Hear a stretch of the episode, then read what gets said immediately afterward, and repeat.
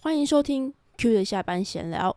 今天邀请到的来宾是一位检验医学科的住院医师威霆。大家应该第一时间想到的是，哎，什么住院医师竟然还有个科别叫做检验医学科？的确，呃，这个科别在医师界当中不是一个热门的一个选项。但是为什么威霆当初会做出这个选择呢？那他背后的一个思考逻辑，他的思路到底是什么？他又是怎么样在做出这个选择之后，至少到目前为止，我看他还是蛮乐在其中，然后蛮享受在当中的。就让我们继续听下去吧。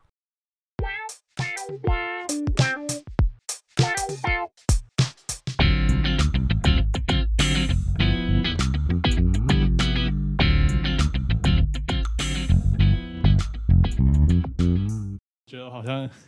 年纪越大越喜欢拉塞，好像是大叔都喜欢尬聊。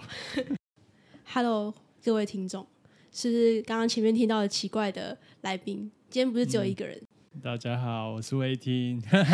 很感谢 Q B 的邀请，其实我们当初认识是在算是另外一个领域，算是网友认识吧，算是在赖里面认识的吧，对，算算是嗯就是有一个共同好友，然后我们才认识的。没错。你都不好奇为什么我会突然很想邀你来吗？你有想想过这个，问题吗？可能觉得这个大叔很很多话吧，那 要来这里聊天。其实我是看了你的文章才觉得我很想邀你来。我是说，哦布洛格，对对啊，对啊，对我啊，对我在写一些很冷门的文章。对，算是个人兴趣吧。哦，对，先自我介绍，对吧？我是威霆，现在是在医院做住院医师。对，然后我有一个部落格叫我们的基因体时代，其实就是从大学时候就很喜欢跟基因有关的东西吗？对啊，所以就开始分享一些文章。对，但是是非常热门的，就是那种你叫人家看，强迫你朋友看，你朋友会完全不想看，还给你钱叫你说不要再烦他那种内容。对啊，内容就是在讲什么基因体啊，然后系统生物学啊，一些相关的资讯。我们之前聊的时候，你有聊到，好像是检验医学科正式哦名称是这样吗？对，其实每个医院都有检验医学科啊，只是呃比较少。有医生在，算是归在这个科里面。刚刚有自我介绍，在医院里面做住院医师嘛，然后刚好的科别是检验医学科，是蛮算蛮冷门的吧，在医生的医生界里面对医生界冷里面算是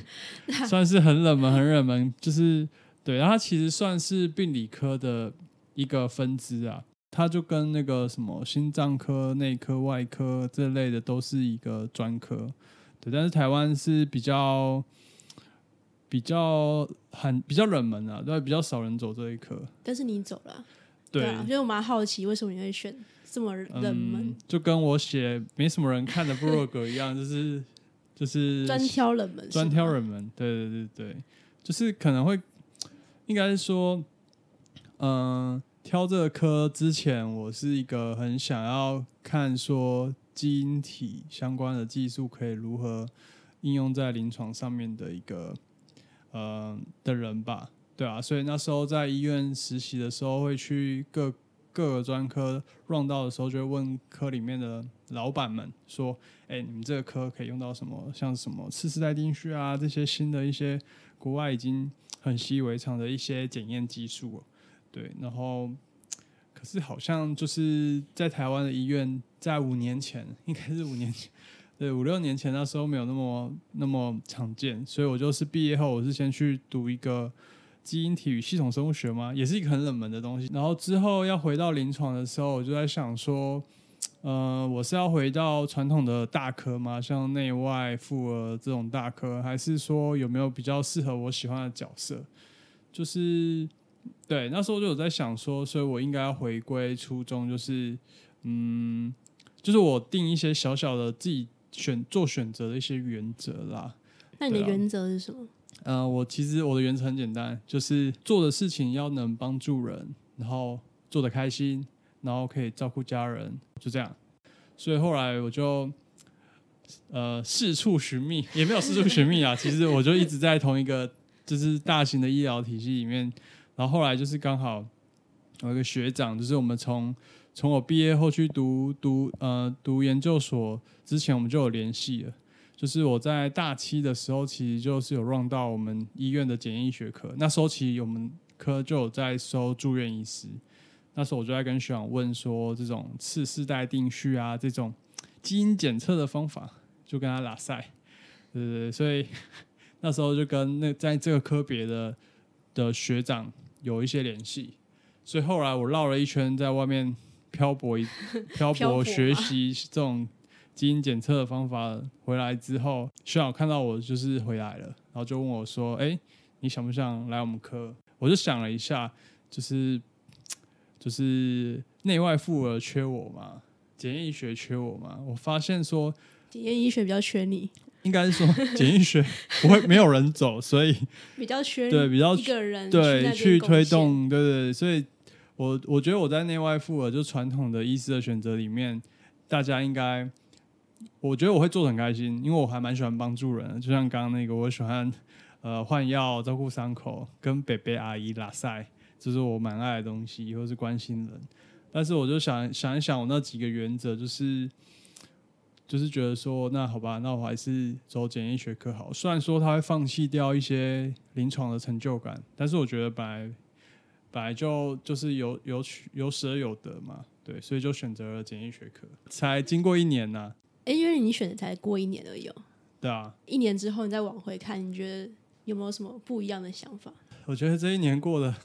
过得有点小疯狂，做了蛮多自己没有想过可以在一年内慢慢往前进的的事吧。我觉得跟呃大部分人入职场都一样，就是你入职场，呃，会影响到你快不快乐，其实就是你的老板跟同事。那我觉得我的老板其实很好，我觉得运气不错啦。第二个就是说，这科的自由度蛮高的。第三个其实是，的确，台湾的临床的检验医学的确有蛮多可以进步的空间，好像是真的是可以贡献小小的力气这样在里面。所以今年就做蛮多事情，开发一些专利，然后开始做一些研究，然后微博类似这样，然后写无聊的部落格。对，大概就是这我我。还蛮喜欢看你的部落格，对啊，因为我想说，不要说每个人都喜欢往往热门的走啦。我觉得冷门之所以冷门，就是它冷门一定会有它的原因在，它热门也一定会有它热门原因在，所以我就蛮好奇，就是、呃，每一个人为什么会做这个选择？呃，我觉得冷门没错没错，我觉得像 Q B 讲的，就真的是呃，我觉得不同公司、不同部门，有的很热门的部门跟冷门的部门，一定它有冷门跟热门的原因啊。嗯，对啊，所以在做这个选择的时候，我其实还是紧紧连接着我的那几个小原则啦。对，因为通常你发现一个部门的热门跟冷门，它其实不一定跟你自己很喜欢的人生规划的方向是一致的。对，但是大家都往那个方向，所以有时候呃，它会迫使你嗯去做一些你可能并不是真的你心里面的那些原则的选择。对对对对，可是我觉得听起来你还蛮喜欢现在的选择整个，就这个选择带给你的一些东西，就还蛮算是享受在里面吧，算。算是吧，就是对，算是还行，算是对啊，就自己选择啊。所以当你是自己思考、自己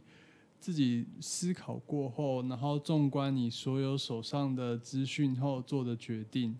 那接下来就是去承受你自己这个决定的后果。所以只能承受，然后在一定时间反省一下，算是蛮开心的吧。整体来说，可是其实我刚刚那个问题听起来你还蛮嗯享受在这个整个过程里面。我觉得光是这个问题，你真有办法回答是 yes 的话，嗯，就觉得是一件非常开心很很的事情很厉害的事情。嗯，因为很多人做了选择，但是他会说没有啊，我没有。其实我做了选择，但是我没有很喜欢，或是你说嗯用到享受嘛，我只是不讨厌，但是没有到享受这个、嗯这个词这么的绝对的。对。可是我觉得我刚刚也许简化了，就是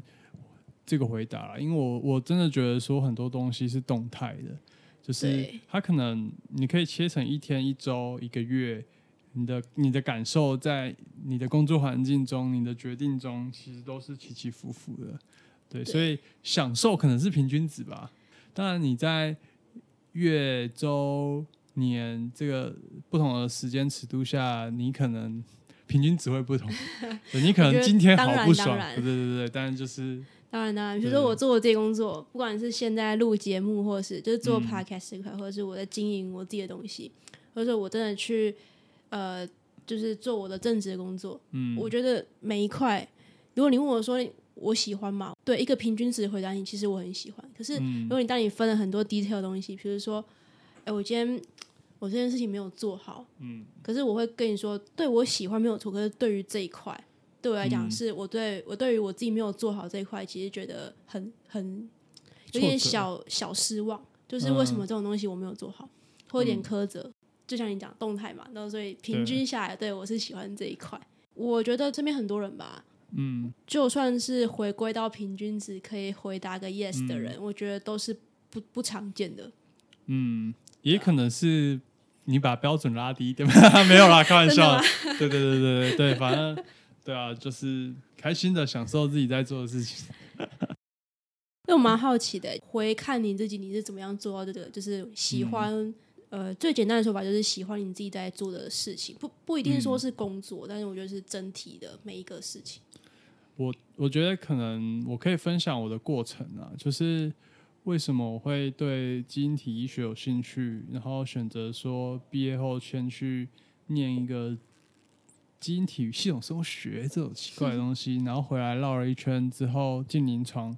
然后继续往下选择检验医学。其实这过程其实有点像是有点像是小时候那个糖果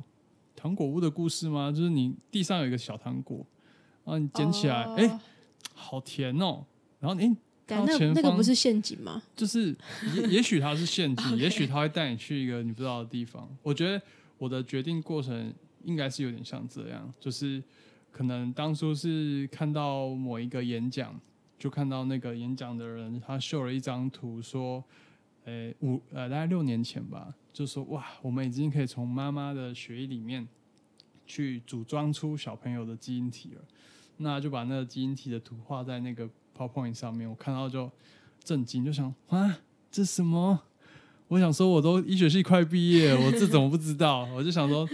我操，这是什么东西啊？竟然什么都不知道，这个领域到底是什么？太疯狂了。然后，对，就是有一个，哎、就是第一颗糖果我吃了，然后就想说，嗯嗯，这糖果在哪里？我就往下去看说，那那接下来我要怎么去找下一颗是这个糖果呢？有点像是这种感觉，就是其实，在找到下一颗糖果之前，我其实并不知道接下来是什么。嗯对，所以所以其实虽然说我现在回答的很笃定，但其实过程有点像是探索的一个过程。对对对，就像是找地上的糖果的那种感觉。对对对，当然有的糖果是一颗一颗的，你要一自己找啊。有的东有的地方是有饮料店啊，就是大家会直接去饮料店买，或者是直接去 Costco 或者什么。对，所以就是可能每个人就会选择不同的地方去吃他的糖果，这种感觉。对对对，我最近就是回归老本行，当医检师。然后那时候你说我是因为很喜欢当医检师去当嘛？其实也没有，只是觉得反正就是有这个机会嘛，那就试试看。发现说，哎，我有个方法好像可以让我更喜欢我现在在做的东西，嗯，就是记录下来。对，比如说我今天看到什么东西，然后就把它打成文章或者什么，或者像我刚刚嗯。在录制之前跟你讨论，就是说，哎、简体的状况是什么之类的。发现说我的个性会觉得说，哎、这件事情好像很好玩，嗯，就是我看到不是一个简体或者一个 data，我可以挖更深，然后我就会觉得这个东西很有趣。刚刚如果以你这个嗯。方式来回推的话，我觉得我很像是把不是糖果的东西想办法把它变成糖果的感觉，就是原本、嗯。原本它可能只是好糖粉。嗯 maybe 就是或者是什么饼干之类的，但是对，我我我觉得我刚刚那个过程比较像是，哎、我觉得它有这个成为糖果的潜力，力，然后我去嗯想办法用呃之前学过的食谱或者什么，反正就是自己的一套食谱，然后想办法把它变成糖果的一个一个过程。我自己觉得好像形容起来比较像这样。对，而且我觉得延续你这个讲法，我觉得其实很多事情都是都可以用这套想法去做，只是我们忘记原来可以这样做。怎么讲呢？就是当我们是小孩的时候，我们可能一支笔就可以很开心的跟这支笔做朋友一个下午。但是随着时间，我们对这世界很多东西习以为常的时候，我们会把那种它其实是一个糖果，或是它是一个很有趣的东西的这件事情忘掉，所以就会失去这个能力。所以当你刻意的去练习、去想象某件事情在做的事情，它可以是个糖果的时候，就变成一个糖果了。那我之前其实，在忘记哪一本书上面看到一个嗯我觉得蛮有趣的理论，因为其实它不是真的就是说完全用在我们刚刚讨论的这个你怎么喜欢你的东西这件事情上面。它其实原本讨论的是，我觉得是一二十年来嗯越来越吧，大家就是开始吹捧。哦，我会用“吹捧”这个词啊，就是一个理念，就是说你要就是跟着你的梦想走啊，或者是你要追追着你的梦想，不要放弃。Anyway，、嗯就反正就是类似像这样。然后这个作者他的理论就是这样，他就说很多人都会觉得说，好像哦，比如说我喜欢看电影，然后我就嗯一直看，一直看，一直看。哪天我可能不喜欢看电影了，或者是我电影开始对我来讲觉得无聊了，嗯那那就算了，那他可能就不是我的我的热情，所以我要去打棒球，然后打一打打一打，我打了一个瓶颈啊，虽然我又不喜欢，那那又换了一个，嗯。很多人就会把所谓的追求热情变成这样，那怪追下来就变成说我找不到我的热情。可是他的想法是，就是热情的东西其实可以被创造出来的。嗯。觉得很有趣的是，他举了一个例子，比如说一个工匠好了，然后他就是他很做木工，然后他就一直在钻研他的木工这个东西上面。他最一开始可能没有很有兴趣，嗯。当初只是觉得他是他的一技之长，他就一直钻研，然后可以刻出很很美的那种木雕啊什么之类的，然后或者做出很美的东西，然后就被人家看到了，然后人家就会夸奖他说：“哦，你这个真的做的很棒。”然后他才意识到说：“哦，原来我这样做的很好。”他对他来讲是一个回馈，一个反馈吧。对，然后他今天觉得说，哦，我做这件事情做的很好，然后得到这样我觉得很开心的反馈，嗯那我要再更努力，投入更多在这件事情上面。然后他又投入更多，那投入更多之后，他又做更好，然后又得到更多反馈，然后就变成一个一个循环正。向循环。对他的理论是说这样，然后就慢慢的变成一个一个所谓的热情。那可是当然对我来讲，我觉得他是很有趣的一个理论。那我觉得我我方式有有一点点类似他，但是我觉得倒不不一定说一定要对我来讲啊，现阶段我觉得倒不一定说是一定要是外界的反馈。我觉得我的反馈比较像是嗯，我自己给我自己的反反馈的感觉。我觉得你刚刚讲的那那个作家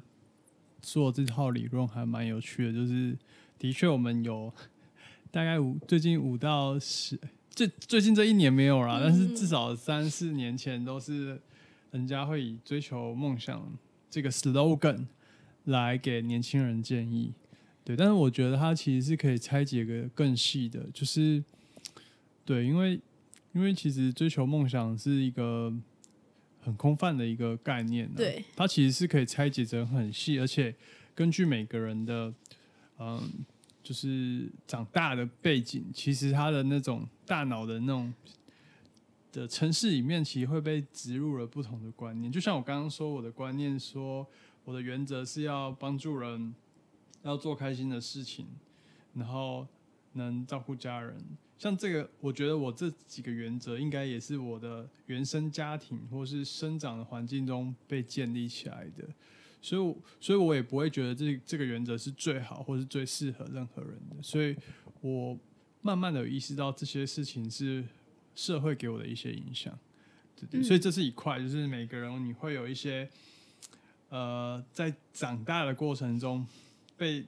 塑造的一些思考的回路，对，然后再来就是这些回路在你身上，然后你开始在这社会中去探索，然后去做所谓的追求梦想，那你就会做很多事情啊。有的事情的确会让你有短暂的快乐，有的事情可能呃不会有。那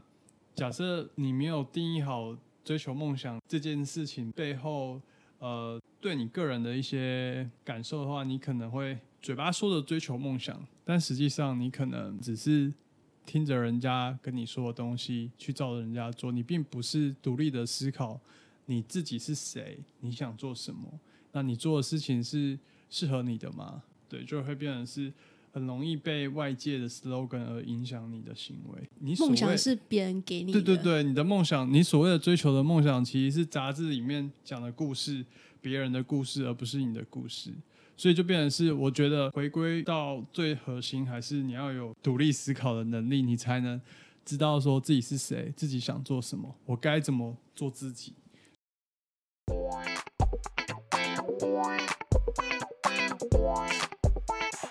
Thank